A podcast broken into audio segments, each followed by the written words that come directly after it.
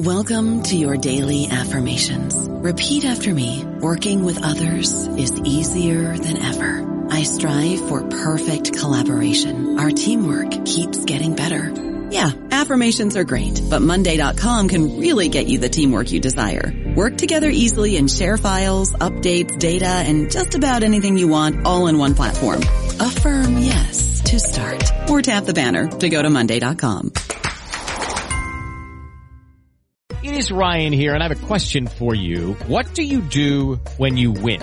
Like, are you a fist pumper? A woohooer, a hand clapper, a high fiver. I kind of like the high five, but if you want to hone in on those winning moves, check out Chumba Casino. At ChumbaCasino.com, choose from hundreds of social casino style games for your chance to redeem serious cash prizes. There are new game releases weekly, plus free daily bonuses. So don't wait. Start having the most fun ever at ChumbaCasino.com. No purchase necessary. VGW. Void were prohibited by law. See terms and conditions. 18 plus.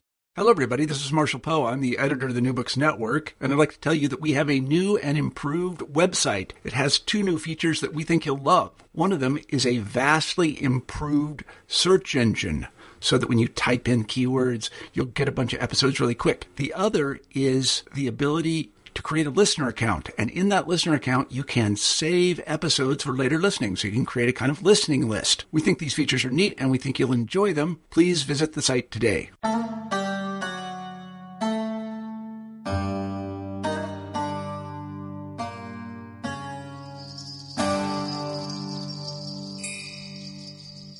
The Crusades loom large in contemporary popular consciousness. However, our public understanding has largely been informed from a Western perspective, despite the fact that there's a rich textual tradition recording its history in Muslim sources. Paul Cobb remedies this problem in The Race for Paradise, an Islamic history of the Crusades, by presenting the fullest and most readable account of the Crusades relying on Islamic sources. Cobb expands on the geographical and chronological boundaries of the Crusades by placing traditional conflicts within Muslim accounts of Frankish aggression. In general, medieval Muslims were not overly concerned with Europeans, and ongoing relationships between Christians and Muslims only really existed in the Mediterranean context. European expansion into Muslim lands throughout the Middle Ages marked a different phase of encounter, but were not always clearly demarcated by religious boundaries. Cobb illustrates the often competing logic behind political alliances, military aggression and intervention, or discursive justification. The Race for Paradise does a wonderful job of presenting the narrative in a new light and dissolving many of the assumptions about pre modern conflicts that have been produced by one sided accounts of the Crusades. In our conversation, we discuss the Frankish conquests, the significance of Jerusalem, Mediterranean Muslim communities, Arabic sources, notions of jihad, Frankish rule in the Levant, Saladin and his political heirs, thinking about the Crusades today, and a very interesting conversation about making an audiobook. I'm one of your co hosts, Christian Peterson, and thanks again for listening to New Books in Islamic Studies. Without further ado, here's my conversation with Paul Cobb. Welcome, Paul. Thanks for joining us here on New Books in Islamic Studies. Thank you, Christian. I'm very, uh, very happy to be here to uh, talk about my work and to uh, share some ideas with you. Yeah. Now, this this book, "The Race for Paradise: An Islamic History of the Crusades," is it's a unique work. It's it's very well written, uh, uh, very readable, which is important for these kind of narrative histories. But before we get into the book itself, um, it's our tradition here to to find out a little bit more about the authors. So, could you tell us a little bit about your background, perhaps important influences or mentors you've had uh, in your training, and what brought you to Islamic studies? Um, sure, I'd be, be happy to. Well, this will have to dig deep. Uh, let's see. Um, That's good. I was um, a an anthropology major originally as an undergraduate at uh, UMass Amherst, uh, which is the town where I grew up. Um, so I grew up in a college town. So the the academic lifestyle was known to me and ironically uh, was seen as attractive to me. um, little did I know. And uh, so, as an anthropologist, uh, anthropology major, I was also a, uh, a classics um, minor. Um, so, took some Greek and Latin. And, but I had the sort of, you know, typical undergraduate hubris that I thought I would somehow combine anthropology with uh, classical studies in some way. And, uh, you know, uh, I realized very quickly that you know, hundreds of people had done this before me. uh, but anyway, it was uh, it was an intriguing mix. Uh, I, I, liked uh, languages, and I really loved anthropology and the idea of studying culture a capital C and other cultures. So I found very um, healthy and intellectually nourishing. But it was uh, I was not actually originally interested in the Middle East, but it was um, at UMass in the anthropology program. It was not required, but it was encouraged um, that students sort of try out some of the various disciplinary wings of anthropology, like linguistics uh, or cultural anthropology or what have you, um, and uh, including archaeology. And I remember sort of thinking that I might be on an archaeological dig, so I, I looked around at all the various bulletin boards, like actual bulletin boards. You remember those? yeah. um, for ads uh, uh, f- asking for volunteers for archaeological digs and uh, the ones that happened to be advertised, uh, this was in the uh, in the 80s, were uh, either in uh, I should say that made use of my interest in the classics, uh, were Roman or Byzantine sites in the Near East, in either Israel or Jordan.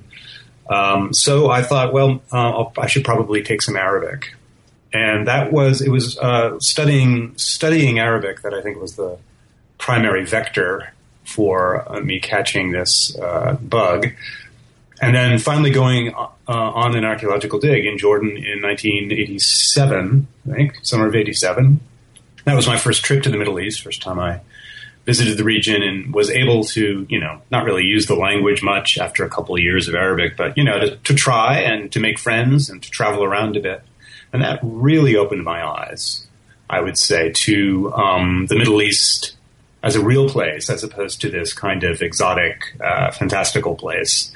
Um, this is also, you know, the Reagan years when there was a lot of, particularly given events in Libya at the time, there was a lot of sort of racist stuff being thrown about in American popular discourse about Arabs in the Middle East. And um, I was sort of energized by this visit in 87 to um, I, with a, almost kind of you know missionary fervor to sort of spread the word that you know the Middle East is full of real people with uh, real needs and real uh, and and real perspectives on life. Uh, I went back on the same dig, uh, a, subsequent season in '89, and um, when I uh, applied for graduate schools, I actually thought I might continue to be doing um, archaeology or anthropology, um, but specifically in the Middle East and um, I didn't. I, I, wound up going to grad school at the University of Chicago and fell under the wing of some uh, historians who sort of uh, took advantage of my love of languages. And um, rather than working on Byzantium or, or Rome in the Middle East, um, I really got interested in Islamic history and um, Islamic um, sort of uh, literary production, Islamic studies, and Arabic literature and um, I've been there ever since. Now, Paul, you've written a lot, and uh, it's primarily focused on the medieval period. This this project itself, can you talk a little bit about how uh, this began to emerge as a book and kind of where it's situated within your um, broader research trajectory? Sure. Um, it's a bit odd, actually, if, if you consider it um, in my um, sort of if you take all my books together and line them up, um, lot, people either know me as a as someone who's who, if they know my work at all, they know it. They they know me as someone who's worked on the Crusades, or they know me as someone who worked who's worked on let's say the early Islamic period, um, the rise of Islam, the early caliphates. Um, there are, uh, uh, I, I, sort of, it almost looks, if you were to put it on paper, almost looks like, like I had some sort of midlife crisis and, uh, and, and fled early Islam. I suppose I did. Um, in a way, I had a sort of historiographical, uh, not crisis really, but a, a, a, um, historiographical um, change of heart. I started out um, at Chicago working with Fred Donner on early Islamic history, and that was a very uh, nourishing and exciting, um, intellectually exciting time for me.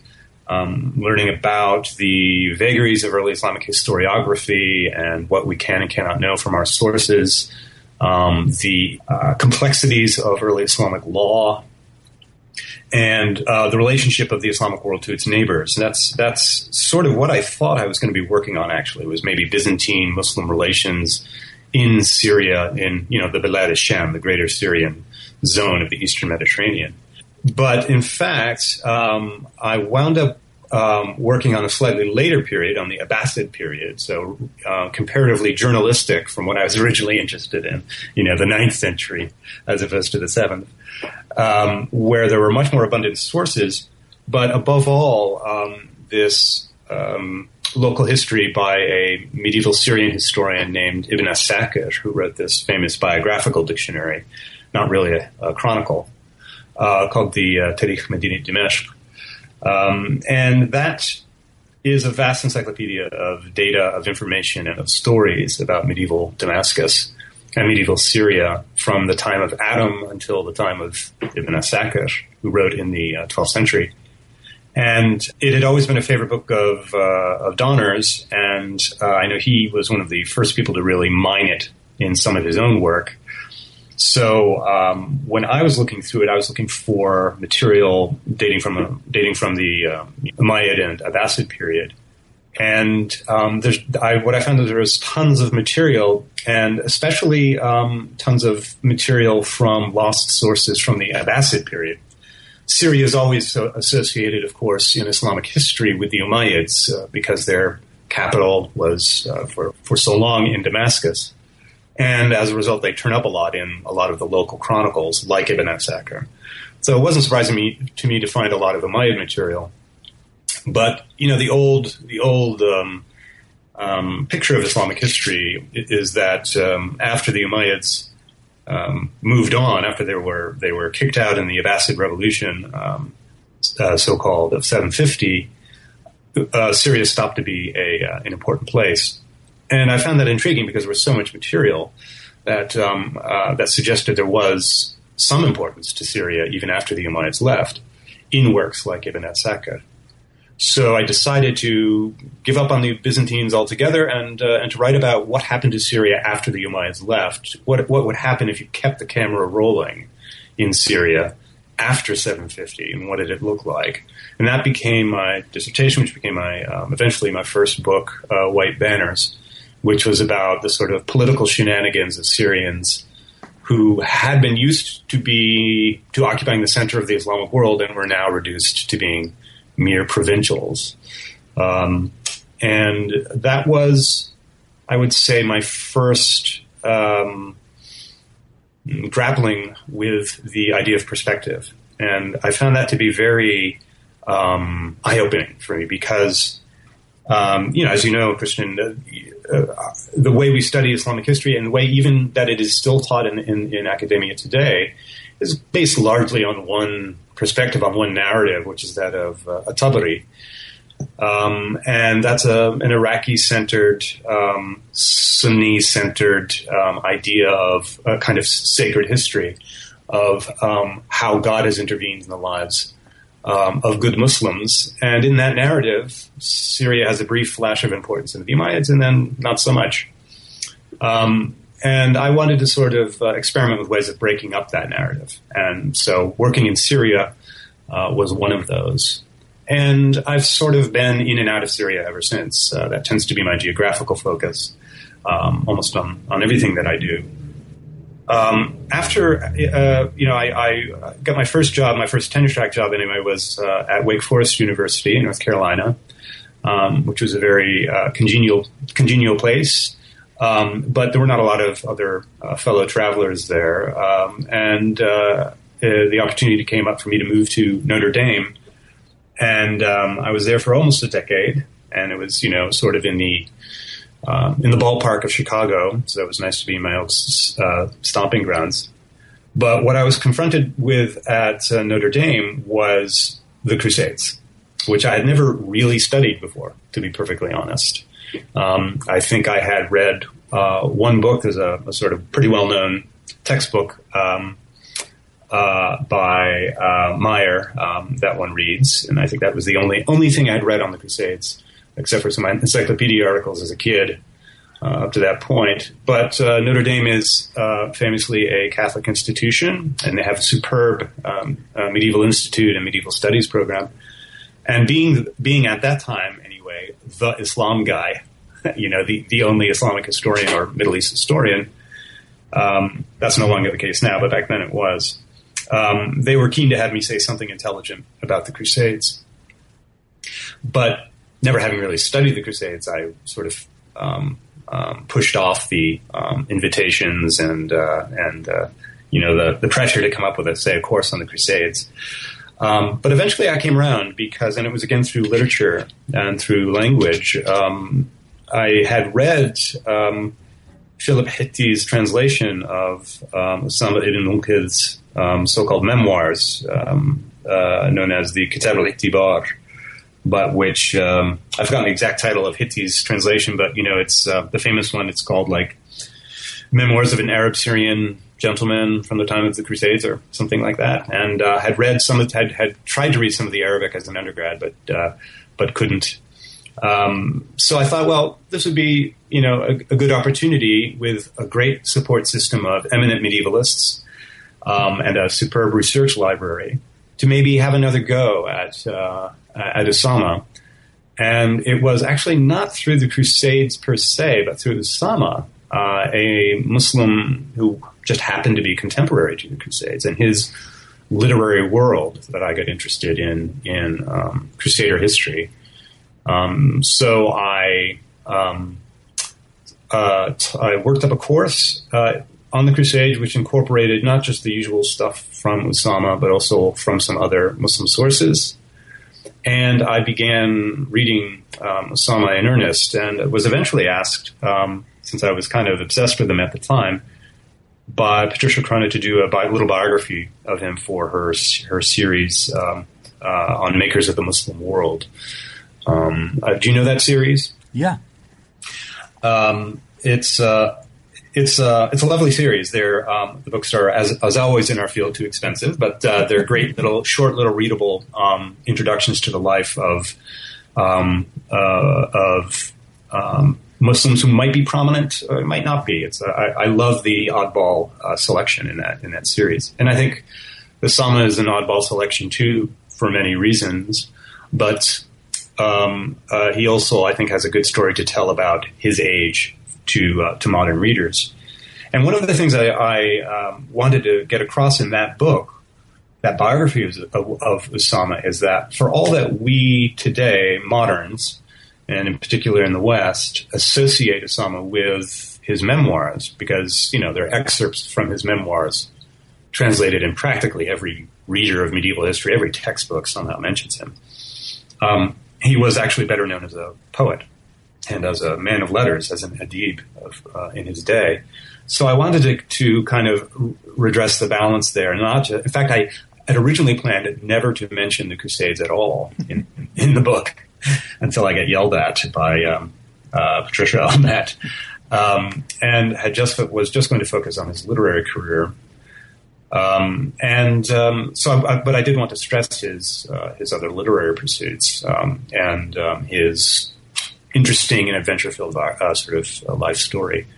So, uh, it, it, and it helped that a lot of his literary profile had only come to light after, um, say, in, over the course of the 20th century. So, a lot of manuscripts um, and a lot of um, uh, even books that that hadn't been associated with him before uh, had come to light. So, I think we have a better sense of him as a as a literature than we than we do, than we used to. So, it was kind of a timely uh, um, uh, opportunity for me to, to write such a thing. And it was also my first opportunity to write something that wasn't for like other professors, you know? Yeah. um, uh, and I found that very, uh, I found it freeing uh, and liberating to be free of the, the uh, free of the footnote. Um, and I very much enjoyed the exercise. It was a brief one because they're brief books, um, but I, um, I, I enjoyed the challenge of taking what the sort of complicated thoughts that I'm used to having and used to just putting on paper,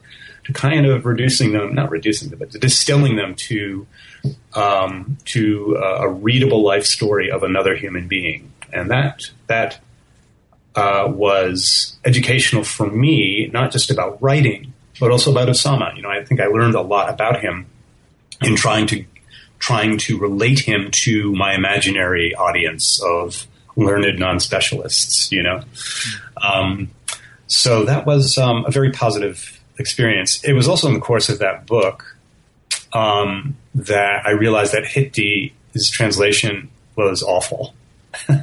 um, and I had to. If you go, if you look through the that biography, um, it is Hitti's English translation that I cite. It was the only one around at the time, but it was then that I realized um, uh, Osama was too interesting a person to be um, kind of just left with that one um, translation uh, written in ni- the 1920s. So I um, set about um, doing a new one, uh, which I did for Penguin Classics not long after and um, that came out just after I left Notre Dame, um, and when I arrived here at Penn. Um, the uh, the tr- the trick with the translation was well, in a way, it brought me back to um, my interest in language and, and, literature, but also combined some of the things that I had uh, that I had learned in graduate school as a as a historian too. So it was kind of a nice mix of things. I um, was an idiot, really, when I thought about uh, when I thought about translation before actually taking this on. I mean, you know, in the course of your graduate education, you, you do a little translation, but you know, sitting down to do um, a a long, uh, complicated text by a very crafty literateur like Osama um, was it was not for the faint of heart. Also, it's also um, you know it starts in media res. You know, there, it starts in the middle in the middle of things with uh, you know there's some, some missing pages at the beginning, so there's no context. It's a unique manuscript, um, so there are no other readings ha- that you can make.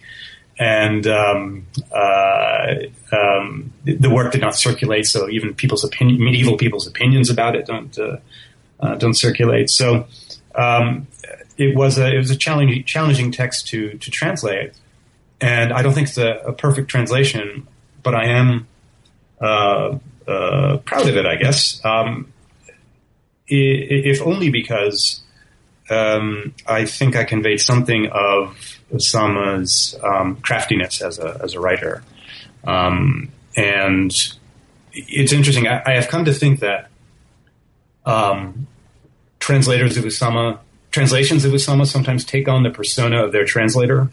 Um, so Hitti's translation of Osama makes him sound like a genteel Lebanese man from the you know late 19th and early 20th century, you know, with some sort of fake medievalisms kind of tacked on to the translation. It's full of these and thous and archaic um, um, uh, terminology, sort of cherry picked from random, like from Sir Walter Scott and you know random sort of uh, medieval or faux medieval texts to make it sound medieval. Um, but I think in that respect, Hitti's Hitti made the absolute wrong choice because if anything, Osama was known to his contemporaries as a shockingly contemporary person, writer. You know, chatty and even slangy in, in some cases. You know, he uses this this way of writing in Middle Arabic that that is not the very fancy formal Arabic, not always anyway, that uh, you might imagine, but also um, very uh, colloquial in some ways.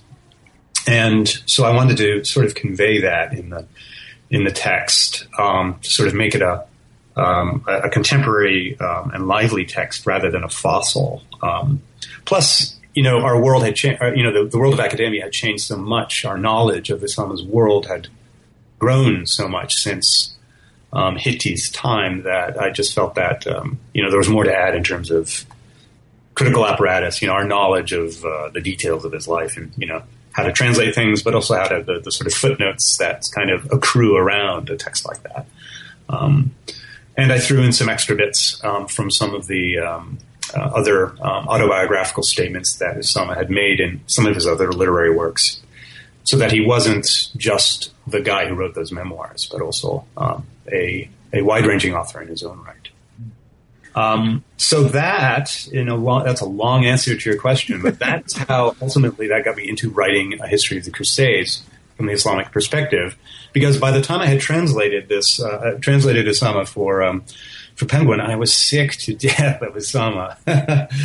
um, and I was almost resentful of him intellectually that he had come to dominate the study of that the study of the phenomenon of the Crusades from the Muslim point of view. That there had to be more than Usama to this story, and that's what got me gathering more sources um, uh, and attempting to write a, um, a, kind of a narrative for um, a general audience. Um, so, yeah. Uh, so, Paul, um, maybe you, since this is basically a narrative history that you go into great detail about. Uh, you know the whole Near East and North Africa and Mediterranean area. Um, it might it might not uh, be super interesting to narrate that completely.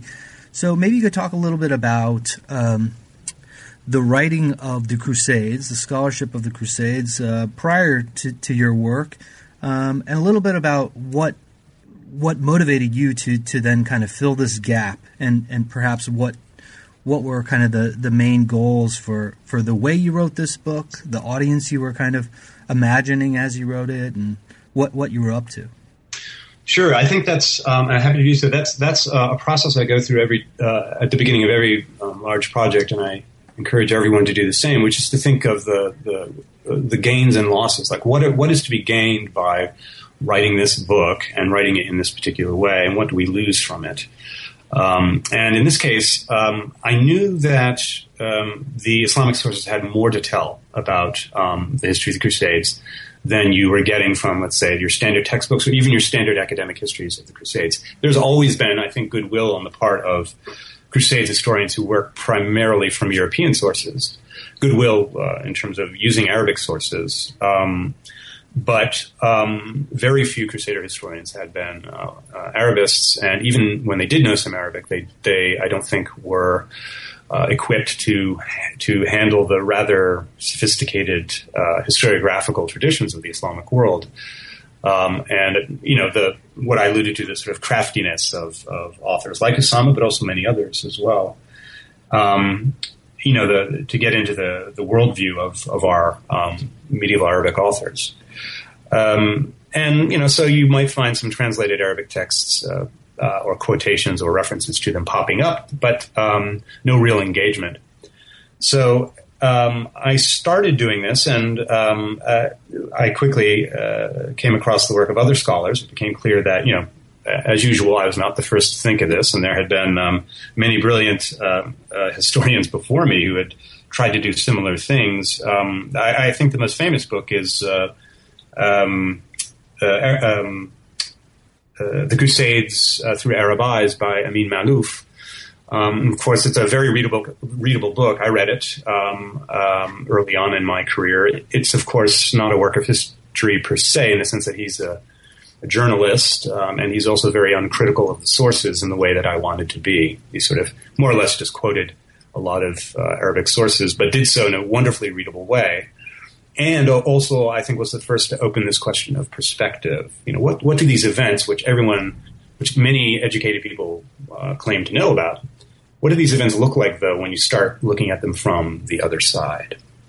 Um, and uh, around about that time um, that I began working on Usama, uh, Carole Hillenbrand had produced her massive tome on the Crusades, uh, Islamic Perspectives.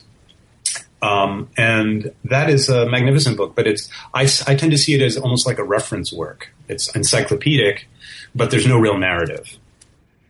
So I wanted to produce something that was narrative in the way that Hillenbrand's work wasn't, and also um, uh, sort of had historical chops in the way that Maalouf's uh, work didn't either, uh, and also readable. Right, uh, that wasn't just for other professors, but uh, but might be readable by people who, who would be interested in the Crusades or interested in Islamic history but wanted to see where the two met.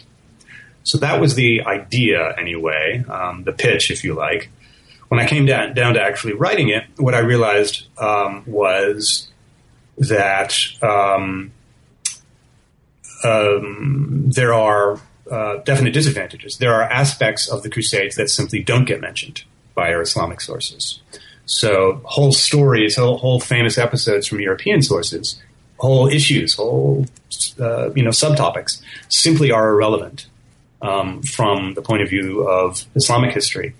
And at first, that was disappointing to me because I wanted to write about such things. But uh, but then I realized actually this is really important. Um, that is important to the study of the Crusades that we realize that not all participants were um, uh, held the same um, uh, held to the same hot button issues uh, uh, that we tend to think. We our our the, the field of crusade studies is so powerfully shaped by more or less one or two narratives written from a European perspective um, that we forget that um, for many of the participants, um, some of those issues were utter, utterly irrelevant. Um, uh, so it does mean that you know there are uh, from for people used to the traditional story of the Crusades, there are blank spots in my in my book. Um, but uh, I did my best to create to stitch together a, a, a flowing narrative. Uh, and what I realized is that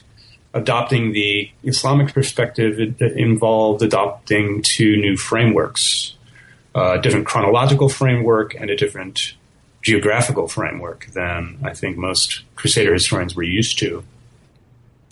Because, you know, the Crusades are, um, the, the, there is no such thing as, as, the Crusades per se in Islamic history, just as actually um, medieval Christians didn't recognize them immediately as, uh, they, they, didn't call them Crusades. Um, what to Muslim sources, these events were just the sort of latest in a in a broader uptick of aggression from Christian Europe in the 11th century. So this meant that, which began, I would say, in the middle of the, you know, in the 1050s or so. So it meant actually starting the story not with the First Crusade, which was 1099, but rather a generation before, and to explain uh, the place of Europe in the um, uh, Europe and its peoples in the uh, uh, geographical and cultural imagination of medieval Muslims. And then also uh, the usual story of the Crusades ends in 1291, which is when the uh, Mamluks of Egypt and Syria ousted the last Crusaders. But from the Islamic perspective, the story still goes on um, in Cyprus and in um, Eastern Europe, particularly under the Ottomans, who continue to um, fight um, Frankish invasions um, for much of the medieval period. So I had to I had a larger chronological uh, framework and also more, a larger geographical focus in the sense that um, for Muslim authors, it was very clear all of these events uh, were tied to uh, Frankish or you know Christian European campaigns against Muslims throughout the Mediterranean. It wasn't just about the Holy Land uh, or Syria, but really on all shores. So uh, Al Andalus, Spain and Portugal, of course, but also North Africa, um, Sicily, um, the Mediterranean islands, Turkey, as well as um, uh, the Eastern Mediterranean. So the book is um, you get a little motion sick, I think. you know, you're sort of zipping around from one end of the Mediterranean to the to the other. But I I wanted to convey this sort of almost global um, uh, threat that uh, the Franks seemed to pose for a brief time um, to um, the Muslims of the Mediterranean. Um, so that was my that was my challenge um, and um, sort of my take home point uh, as I began to grapple with uh, what an Islamic perspective on the Crusades really was. Paul, one of the other things I think you do really well in the book, and this this might be more in relation to kind of a, a, popular conception of what the Crusades were, rather than kind of a, even a historical tradition. But um, I think one there's this assumption that the Crusades were Christians versus Muslims, and you complicate this idea of who the Muslims were and the kind of intra uh, intra connections and uh, disputes that were going on, um, and also this idea that. Uh, uh kind of a, a, holy war from a Muslim perspective. This idea of jihad was kind of the key motivating factor, uh, and you also kind of demonstrate how this this kind of conceptual category was used strategically at different times and places and ignored in other times and places. Um, can you talk a little bit about that? Who, who the Muslims were in this, or at least in a contemporary imagination of the Crusades, and where jihad as a uh, idea fits in there? Uh, sure. Um, I actually had in the back of my head um, while while writing this um, the way in which holy war was written about um, from um, by Crusades historians um, and religious motivations for these for the Crusades. I think one of the great um, historiographical or par- paradigm shifts in the study of the Crusades from a Western European perspective um, has then has been that by um, Jonathan Riley Smith and his students, who have encouraged uh, us all to treat religion seriously. Those of us who study the Crusades, I think, for a large part of the early 20th century and early and mid 20th century, people were uncomfortable and therefore couldn't believe that crusaders would um, engage in acts of violence uh, and what have you for religious purposes. It didn't. It didn't compute. Uh, it seemed unbelievable. So historical materialists, of course, had to find economic reasons um, for explaining the Crusades. Um, that or demographic reasons or um, uh, things like that. You know, famously, one one theory was, uh, well, it tended to be um, the the youngest sons of uh, of families from Europe because the eldest sons had inherited lands in Europe, so the youngest sons had to go make it big in the East to uh, to make their fortune. Um, in fact, Riley Smith did the actual hard work, and his students, uh, I should give credit, um, of doing the actual hard work of you know counting up the Crusaders and find you know finding out their family histories and uh, um, actually reading the motives that they themselves gave in um, in documents that they left um, behind. And uh, it turns out that actually it was economically, financially speaking, ruinous to go on crusades. Almost no one made made big money out of it, um, and that um, uh, far from it being a, a, story about, let's say, younger sons, um, whole whole aristocratic lineages went altogether. So there had to be something besides these material motives or demographic motives for, for going for going on crusade. And uh, Riley Smith said, "Well, why don't we just take these medieval people at at their word? Why don't we believe them when they say when they are able to somehow square being good Christians with act, with killing Muslims, with with going on a kind of armed pilgrimage? What if, you know? What if we just try and understand that and get into the head of um, medieval beliefs about holy war?" So that's that's the general trend over the 20th century, I would say, uh, of how Crusade historians have taken Holy War. And what's what was interesting to me is that the um, the uh, the courtesy was never extended to understanding Muslims and their motivations. That I think for a lot of Crusades historians, well, Muslims they're just religious and they're always going to be motivated by by religion.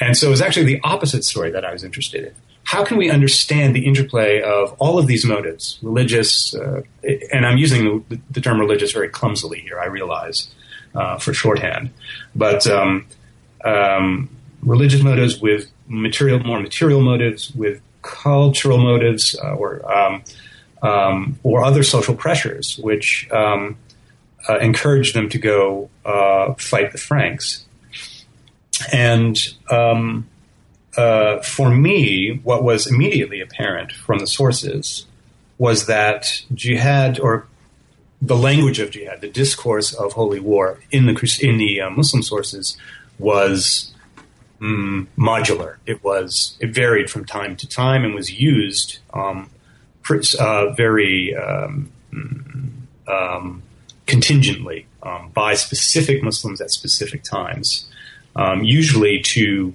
um, garner support from their superiors or to mobilize um, the populace.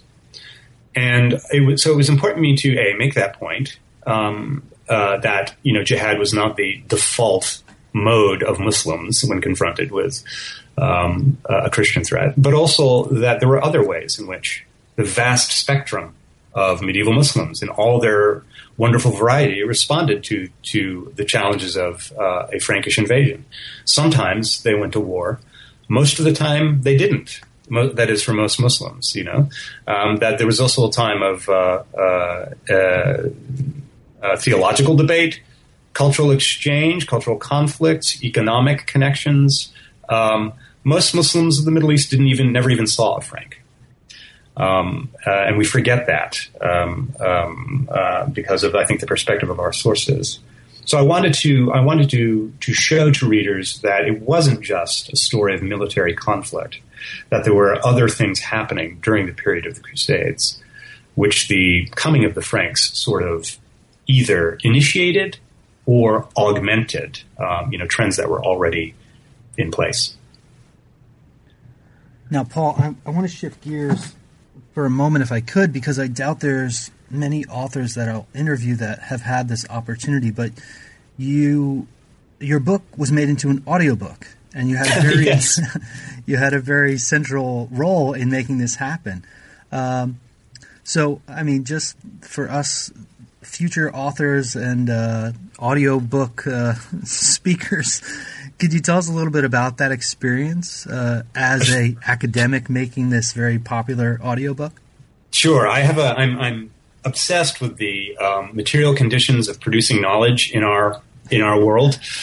um, I find it fascinating, and, and it's a bit like you know when you get invited to the kitchen to see how the sausages are made. You know, sometimes you regret it. You'd rather just enjoy the sausages. But um, uh, yes, so um, what happens with the so yes, my book is available on Audible.com, um, which is owned a subsidiary owned by um, Amazon.com, and they Amazon had bought the rights to the uh, the uh, audiobook rights uh, for for my book, and had uh, asked if. Um, um, well, it's, I had asked about the scheduling of it, and they said, "Well, it, it all depends on when we can find an uh, an actor, a voice actor, to do it." And the uh, there was sort of a pause, and the uh, producer said, utterly knowingly, I'm sure, said to said, "Unless you'd like to do it yourself."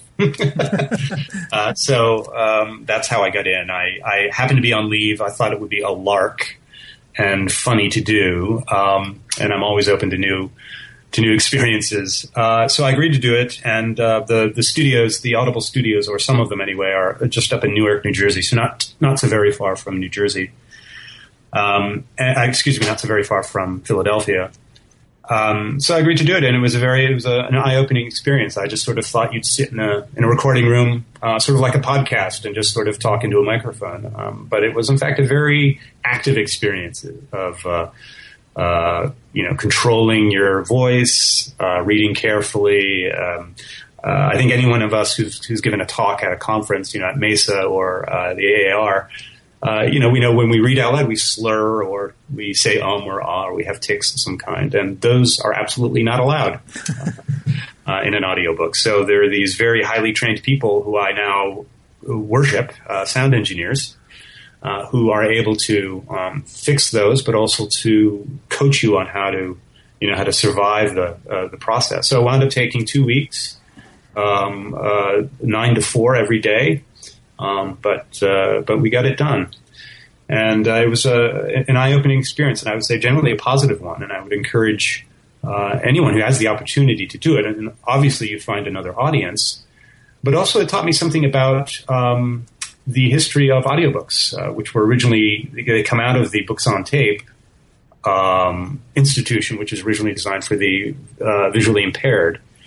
And I have a lot of maps in my book. In fact, there's one one section of the book where I sort of lean on this old Islamicist, uh, um, you know, parlor trick where uh, we talk about Idrisi's map, which I think a lot of us do when we teach this course, uh, the upside, so-called upside down map of the world.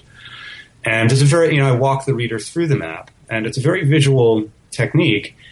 And I realized as I was reading, as I was doing the audible part of it, that ah, this is the sort of thing that you know. Um, uh, is going to be a challenge for visually impaired uh, listeners. And it made me think about the other aspects, visual aspects of books that are not treated with a, a walkthrough, as it were. And I, I uh, my sound engineer told me that, in fact, um, in many books, in many books on tape and on many audiobooks, there are um, now audio descriptions of plates and of maps and so on. So uh, it made me think about how to write um, uh, for the future. That if uh, you know, to include these sorts of uh, uh, descriptions um, um, when, when, advisable, uh, keeping in mind that we have diverse audiences. So that was an educational experience for me.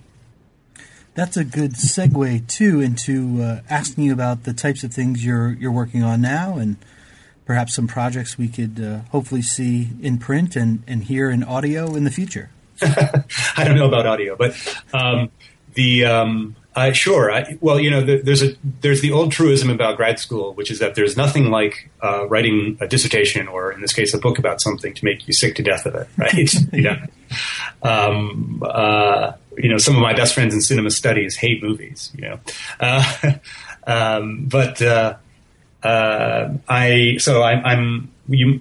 I'm of two minds about writing about the Crusades anymore, but um, I think I have something else, uh, a few other points to make, and one is a one about the the broader context of the of Eurasia in the late Middle Ages. I sort of moved chronologically across the Middle Ages. It seems like in my career, so I'm moving a little forward uh, from the classic period of the Crusades.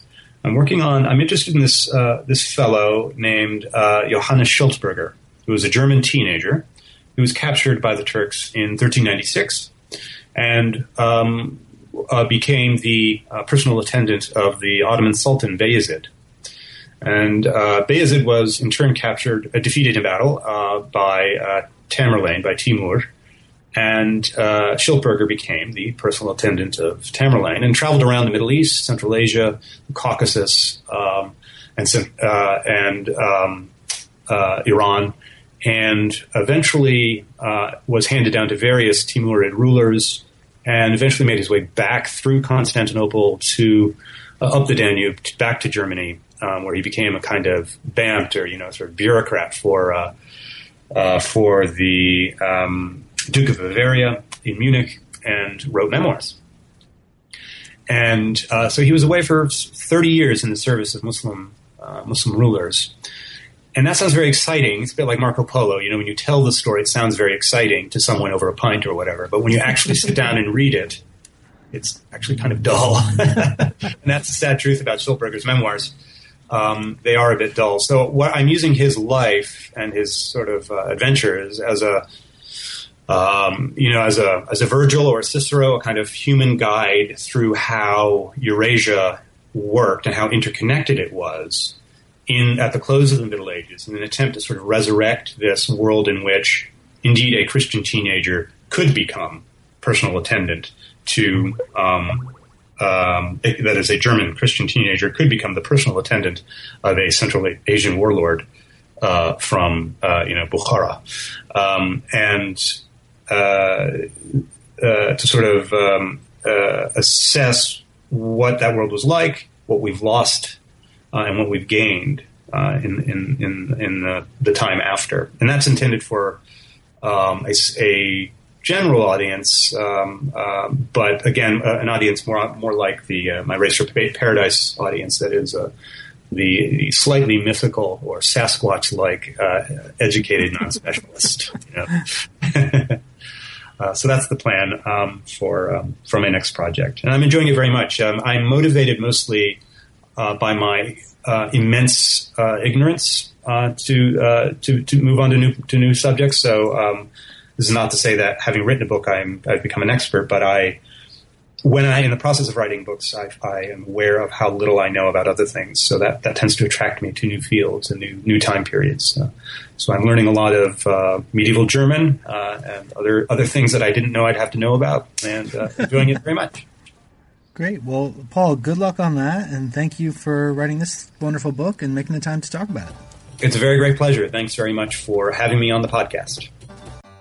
That was my conversation with Paul Cobb about his great new book, The Race for Paradise An Islamic History of the Crusades, published with Oxford University Press in 2014. Thanks again for listening to New Books in Islamic Studies.